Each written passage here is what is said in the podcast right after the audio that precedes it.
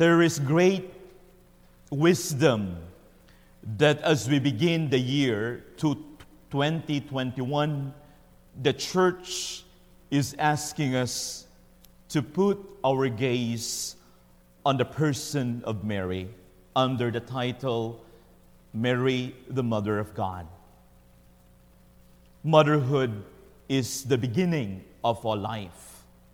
Everything begins in the womb of a mother.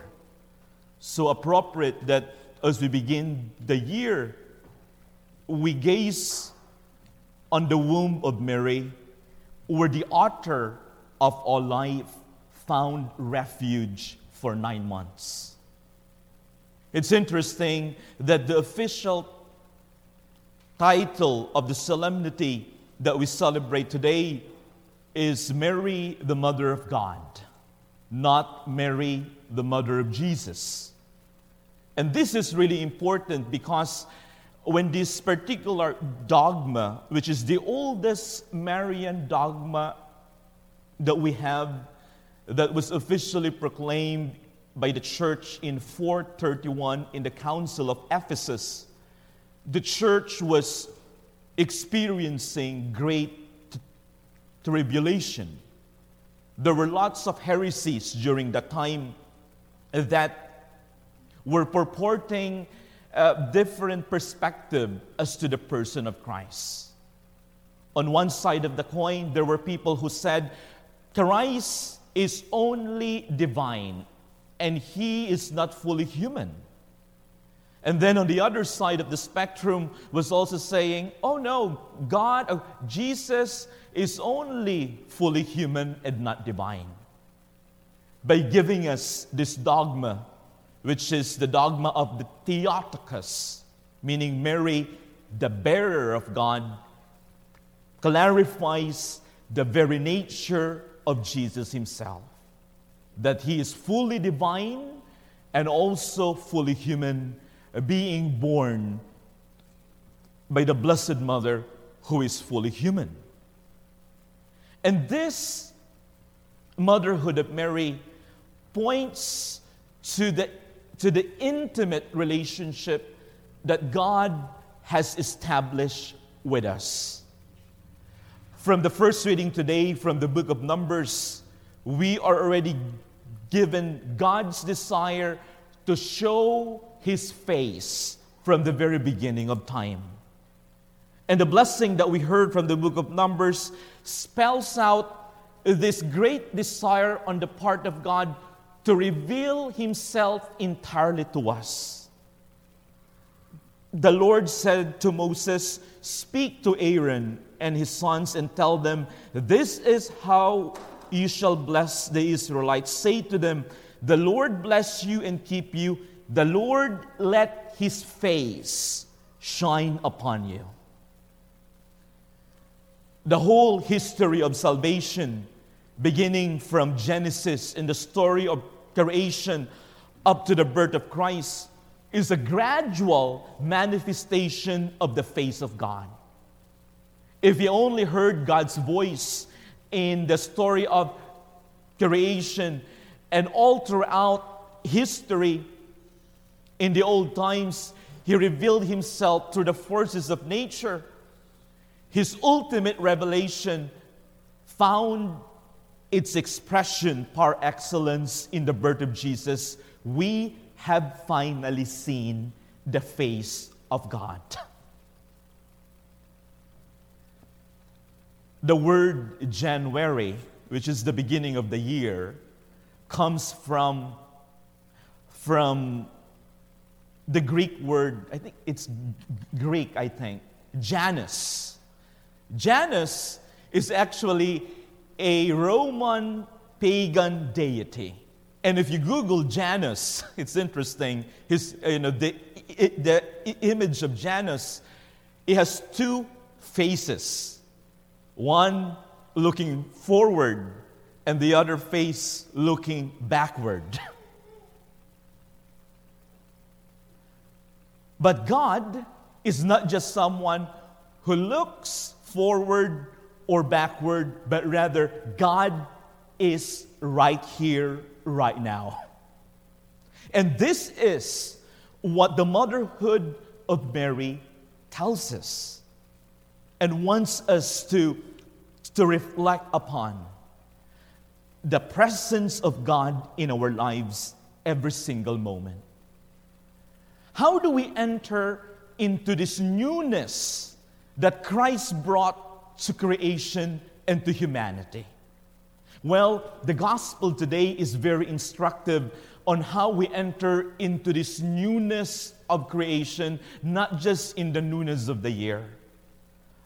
I, I was talking to some priest friends of mine last night, and uh, one, one of them said, It's New Year, but old me. well, that's not really what what this year is supposed to be. It's not just another year, but rather it is an opportunity to be transformed again by the grace of God. It's not just in a, in a new year and an old self, but rather a new year and a transformed self as well. But how do we do that? The gospel is very instructive in the story that we heard today from the Gospel of Luke. We were told that the shepherds went in haste to Bethlehem. This is one thing that we could, we could, we could learn from the shepherds in entering into this newness to do things with a sense of urgency. Not like an urgency that is, Uh, that is irresponsible, not doing things in haste irresponsibly, but rather because of the great message and the great realization of God's grace in our own lives, we are moved with great perseverance and fortitude to change the things that we need to change in our own lives. I was looking at again this year, I do this every year, as to what are the top six New Year's resolution for the country this year. And there's like different surveys, but I always go to one which is the most standard one. And these are the top six things that Americans wants to pursue this year. The first one is exercise and lose weight. 36%. That's also one, in one of my lists. The second one is to save money, 27%. Well, I don't have money, so I have nothing to save. the third one is to travel. I don't know how this is going to happen during this pandemic. 18%. And the fourth one is to get a new job. And I have to be very careful with my, with my accent here because my Filipino accent sometimes confuses people. Get a new job or get a new hobby, not hubby. You know, because last year I said hubby, and it's like, Father, you mean new husband? No. Get a new hobby, 8%. And the fifth one is find love, 7%. And make new friends, 4%. So those are the top six resolutions that as a nation, according to this survey, we want to pursue this coming year. But what is so interesting about this in the analysis was the first three top resolutions, the first, the, the three top resolutions are the same in the past four years. The same thing. Meaning, we started, but we did not pursue it. There was no sense of urgency. Unlike the shepherds in the gospel today, that they want to do it right away. What are the urgent things that the Lord wants us to take on in this new year that we have set aside for a long time?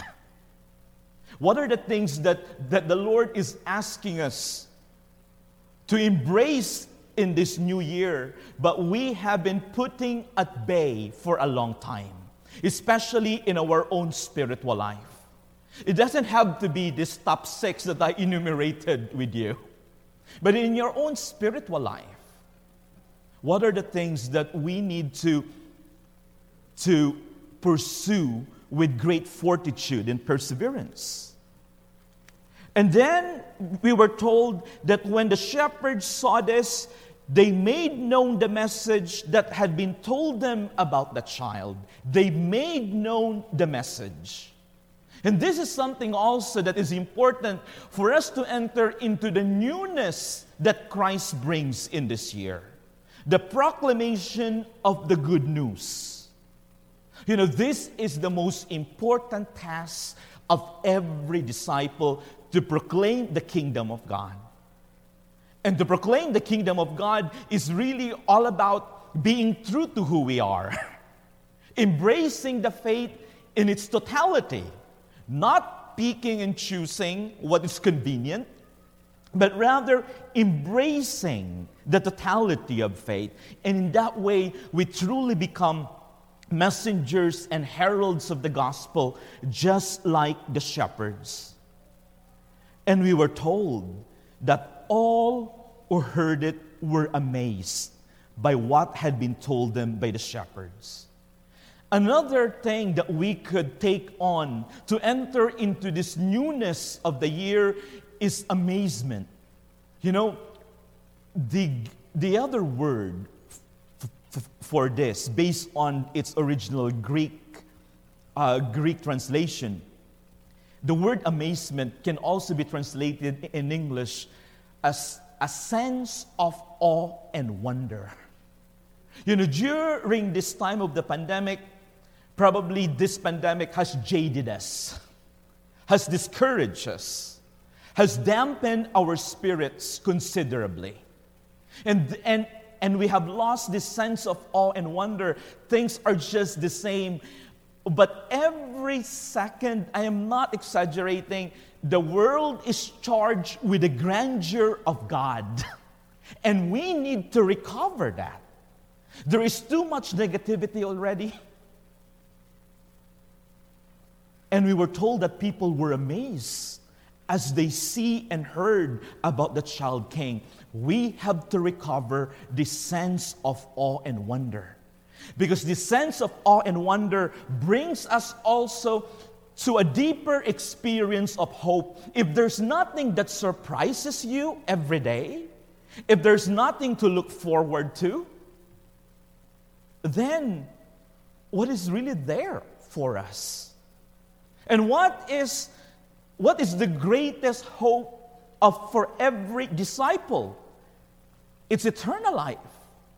You know, when we wake up in the morning, despite what we hear in the news, despite what we read from, you know, from, from the newspaper, are still there.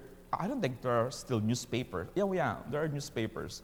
I haven't seen one for a long time. But there's a lot of negativity there a lot of negativity and we and we can lose easily the sense of amazement. And then we were told that mary kept all these things reflecting on them and her heart. You know that long phrase that you heard and mary kept all these things reflecting on them in her heart there's only one word for this in the greek original and what is this word that I have been hammering on this for years, uh, year after year? Janelle, you're the RCIA coordinator, and I teach this a lot with the RCIA. What's the Greek word? Sambalusa. Thank you. I know you know the answer, so I put you on the spot. Sambalusa. And you know what this Sambalusa literally actually means in English? To piece everything together. to piece everything together. And this is really a, the task of every disciple to piece everything together so that we see the plan of God for us.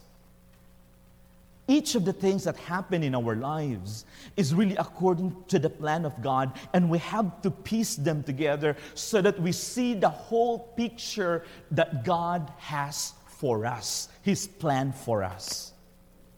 You know, it's amazing. The short gospel is very instructive on how we enter into the newness of this year. And finally, we were told the shepherds returned, glorifying and praising God for all they had heard and seen, just as it had been told to them. The shepherds returned glorifying God. They returned rejoicing because they have seen and heard and they experience it themselves. You know, how many years have you been celebrating the Christmas season? I have been celebrating it for the past 37 years. At 38. Um, I don't count this year because I didn't use it. You know, but, but how long have you been, how long this message of the newness of Christ's birth has been proclaimed to you? And what is the state or the status of your heart right now? Is it with joy? Or is it with something else? This has been proclaimed to us every single year. And hopefully, the effects of that proclamation doesn't just stay during the season of the birth of Christ, but rather it brings us throughout the year, refreshing us and make us in love all the more with God and with Jesus through the intercession of our Blessed Mother. Mary, Mother of God, pray for us.